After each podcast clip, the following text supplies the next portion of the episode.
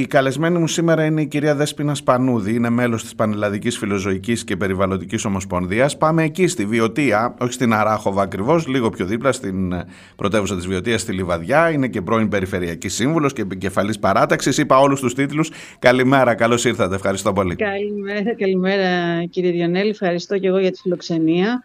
Ε, και είμαι και πολλά χρόνια, αυτό είναι η πιο νομίζω γνωστή μου ιδιότητα, μέλος σε πολλά περιβαλλοντικά κινήματα βεβαίως, και κινήσεις. Βεβαίως. Ε, για το συγκεκριμένο, μάλλον εγώ θα ήθελα να ξεκινήσουμε αν θέλετε από το τραγικό συμβάν της Θεσσαλονίκης. Ναι, ας ξεκινήσουμε από εκεί, γιατί σήμερα τις έχω βάλει δίπλα-δίπλα αυτές τις ειδήσεις. Ε, και με, με προβληματίζει η στάση μας. Ε, έλεγα νωρίτερα ότι ο τελευταίος που πρέπει να κατηγορήσω είναι το ζωντανό. Ε, ας ξεκινήσω από αυτό το αξίωμα. Εφόσον έχω αναλάβει ως άνθρωπος την εποπτεία ενός ζώου, ε, είμαι υπεύθυνος εγώ, ως, ως, ως πιο νοήμονών, ως σε πάση περιπτώσει ανώτερο είδος. Ναι, κοιτάξτε να δείτε τώρα στο θέμα της, της, ε, του συμβάντος Θεσσαλονίκης. Εγώ θα ήθελα να σταθώ σε δύο πράγματα. Ναι. Καταρχάς, βέβαια, δεν ξέρουμε τις συνθήκες, οπότε δεν μπορώ να απονείμω ούτε ιδιαίτερες ευθύνες, ούτε μπορώ να πω πολλά πράγματα για το συγκεκριμένο περιστατικό. Αυτό που θέλω να πω είναι ότι είναι ένα εξαιρετικά σπάνιο συμβάν. Να φύγουν δηλαδή δεσποζόμενα ζώα από ένα μέρος και να πάνε να σκοτώσουν έναν άνθρωπο. Ε, μέσα στο σπίτι του. Δεν μπήκε ο άνθρωπος. Δεν, μπήκε δεν μπήκε η γυναίκα στο χώρο που φυσικά, επέβλεπαν τα σκυλιά. Φυσικά, Μπήκαν τα σκυλιά στο σπίτι της γυναίκας. Ήταν, είναι ένα απίστευτο γεγονός. Πραγματικά δεν το, έχουμε, δεν το συναντάμε. Δεν θυμάμαι να έχει ξανασυμβεί και ποτέ.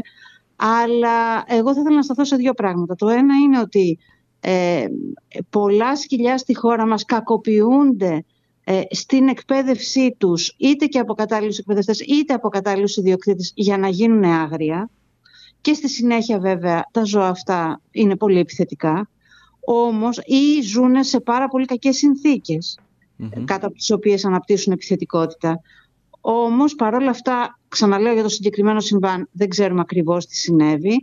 Αυτό που θα ήθελα να τονίσω είναι ότι δεν πρέπει να γίνει αφορμή γιατί συνήθως μετά από ένα τέτοιο συμβάν, ε, ξέρετε υπάρχει πολλοί κόσμος που πράγματι φοβάται τα σκυλιά και δεν είναι περίεργο, φοβίες έχουμε όλοι. Ε, ε, μετά από ένα τέτοιο συμβάν λοιπόν πάρα πολλοί κόσμος αναπτύσσει μια γενικευμένη μεγαλύτερη φοβία, γενικεύεται η φοβία του απέναντι σε όλα τα σκυλιά ενώ αυτά είναι εξαιρετικά σπάνια τα περιστατικά δεσποζόμενα, και είναι πάντα δεσποζόμενα τα ζώα. Την πληρώνουν όμως πολύ συχνά τα άστεγα ζώα. Ε, γιατί ο κόσμος αρχίζει και τα φοβάται και δικαιολογεί και αυτούς που βάζουν φόλες ή τα σκοτώνουν ναι. και Μια επιθετικότητά μας κλπ.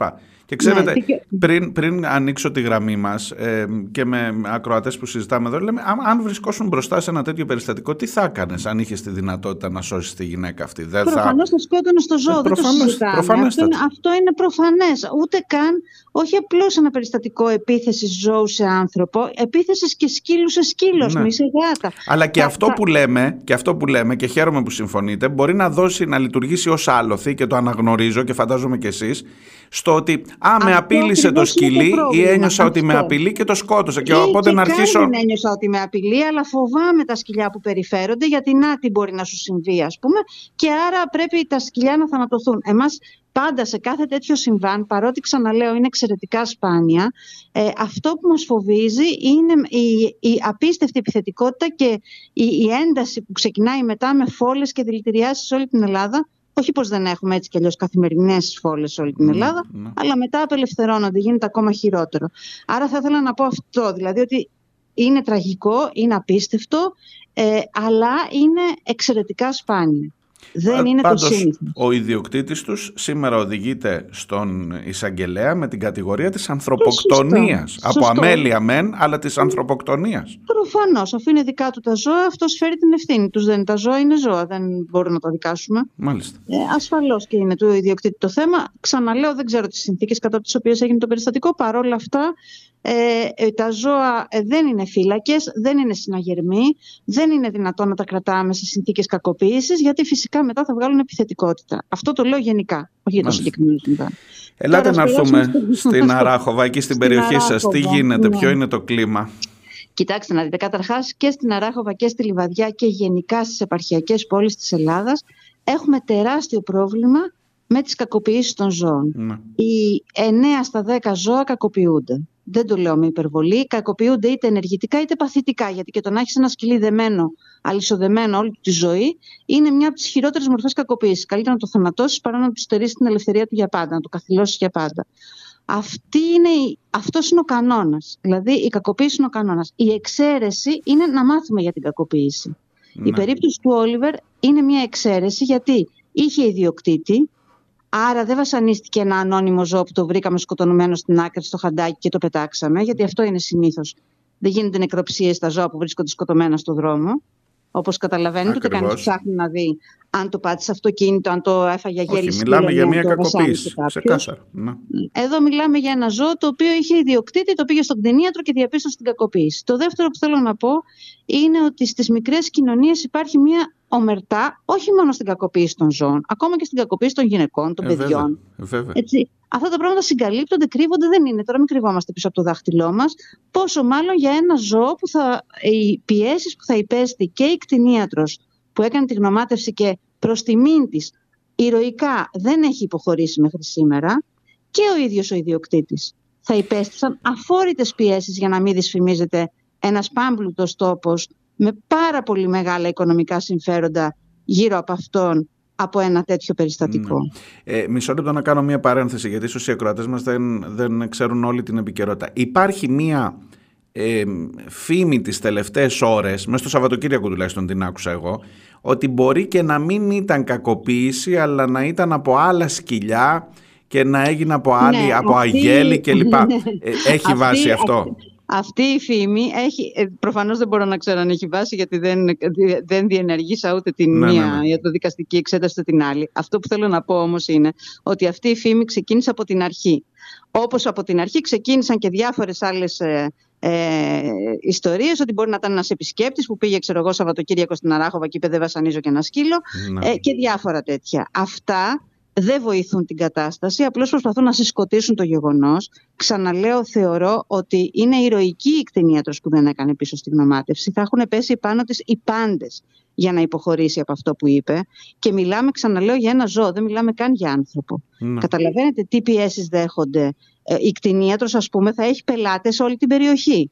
Φαντάζεστε τι πίεση δέχεται αυτή η γυναίκα ε, για να πει ότι. Και για το επαγγελματικό της μέλλον, προφανώς. Και για το ναι. επαγγελματικό της, μην σας πω και για το προσωπικό της. Γιατί στην Αράχοβα και στο χιονοδρομικό του Παρνασού δεν είναι μόνο οι Αραχοβίτες που έχουν οικονομικά συμφέροντα. Mm. Αλλή μονοδά. Είναι, είναι πάρα πολλοί ε, επιχειρηματίες από την Αθήνα ή από άλλα μέρη που έχουν επενδύσει πολύ μεγάλα ποσά στην περιοχή, γιατί ξέρετε τι γίνεται εκεί πάνω. Ναι. Και, δεν ξεχνώ, κύκλο εργασιών. και δεν ξεχνώ και τις πρώτες πληροφορίες όταν άρχισαν οι έρευνες ότι χάθηκαν κάτι κάμερες που υποτίθεται ότι ήταν στο χώρο, αλλά μετά δεν λειτουργούσαν. Γενικά υπήρξε μια προσπάθεια συσκότησης από την πρώτη στιγμή. Υπήρξε και θα υπάρξει και να σας πω και την αλήθεια, εγώ δεν πιστεύω ότι θα βγει κάτι από όλο αυτό πέραν του γεγονότος ότι αυτό που έβγαλε η υπόθεση με το Χάσκι στην Αράχοβα και είναι πολύ θετικό, είναι η ευαισθητοποίηση της κοινής γνώμης και η κινητοποίησή της. Ναι. Αν θέλετε, ε, το κέρδος ας πούμε, από αυτόν τον άθλιο θάνατο του ζωντανού είναι ότι μπορεί ένας κόσμος να είναι σε πολύ μεγαλύτερη εγρήγορση για τις κακοποιήσεις που βλέπει γύρω του. Γιατί ε, το πρόβλημά μας είναι αυτό. Ναι. Δηλαδή, δεν, δεν, καταρχάς δεν τις μαθαίνουμε τις κακοποιήσεις περισσότερες και τις θανατώσεις. Το δεύτερο είναι ότι από αυτές που μαθαίνουμε ελάχιστες γίνονται, γίνεται έρευνα από την αστυνομία. Η αστυνομία σπανίως ασχολείται με αυτά τα πράγματα συστηματικά.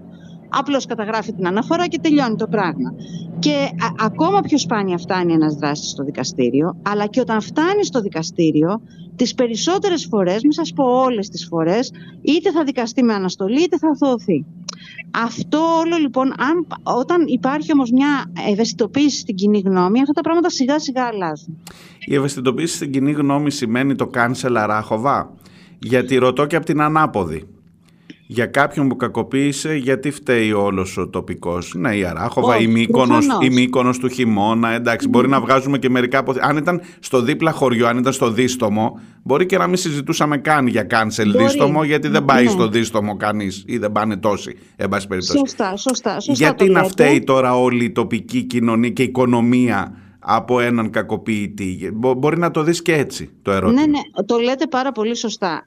θα ήθελα βέβαια να πω το εξής ότι προφανώς το Κάνσελ Αράχοβα είναι η μόνη άμυνα που έχει ένας κόσμος αγανακτισμένος που είναι σίγουρος από την αρχή ότι θα κουκουλωθεί και όντως θα κουκουλωθεί.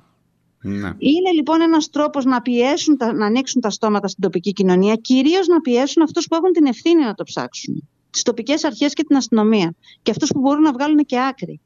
Γιατί προφανώς δεν ξέρει όλη η Αράχοβα με στοιχεία ποιος έχει κάνει το, ναι. το, το συμβάν.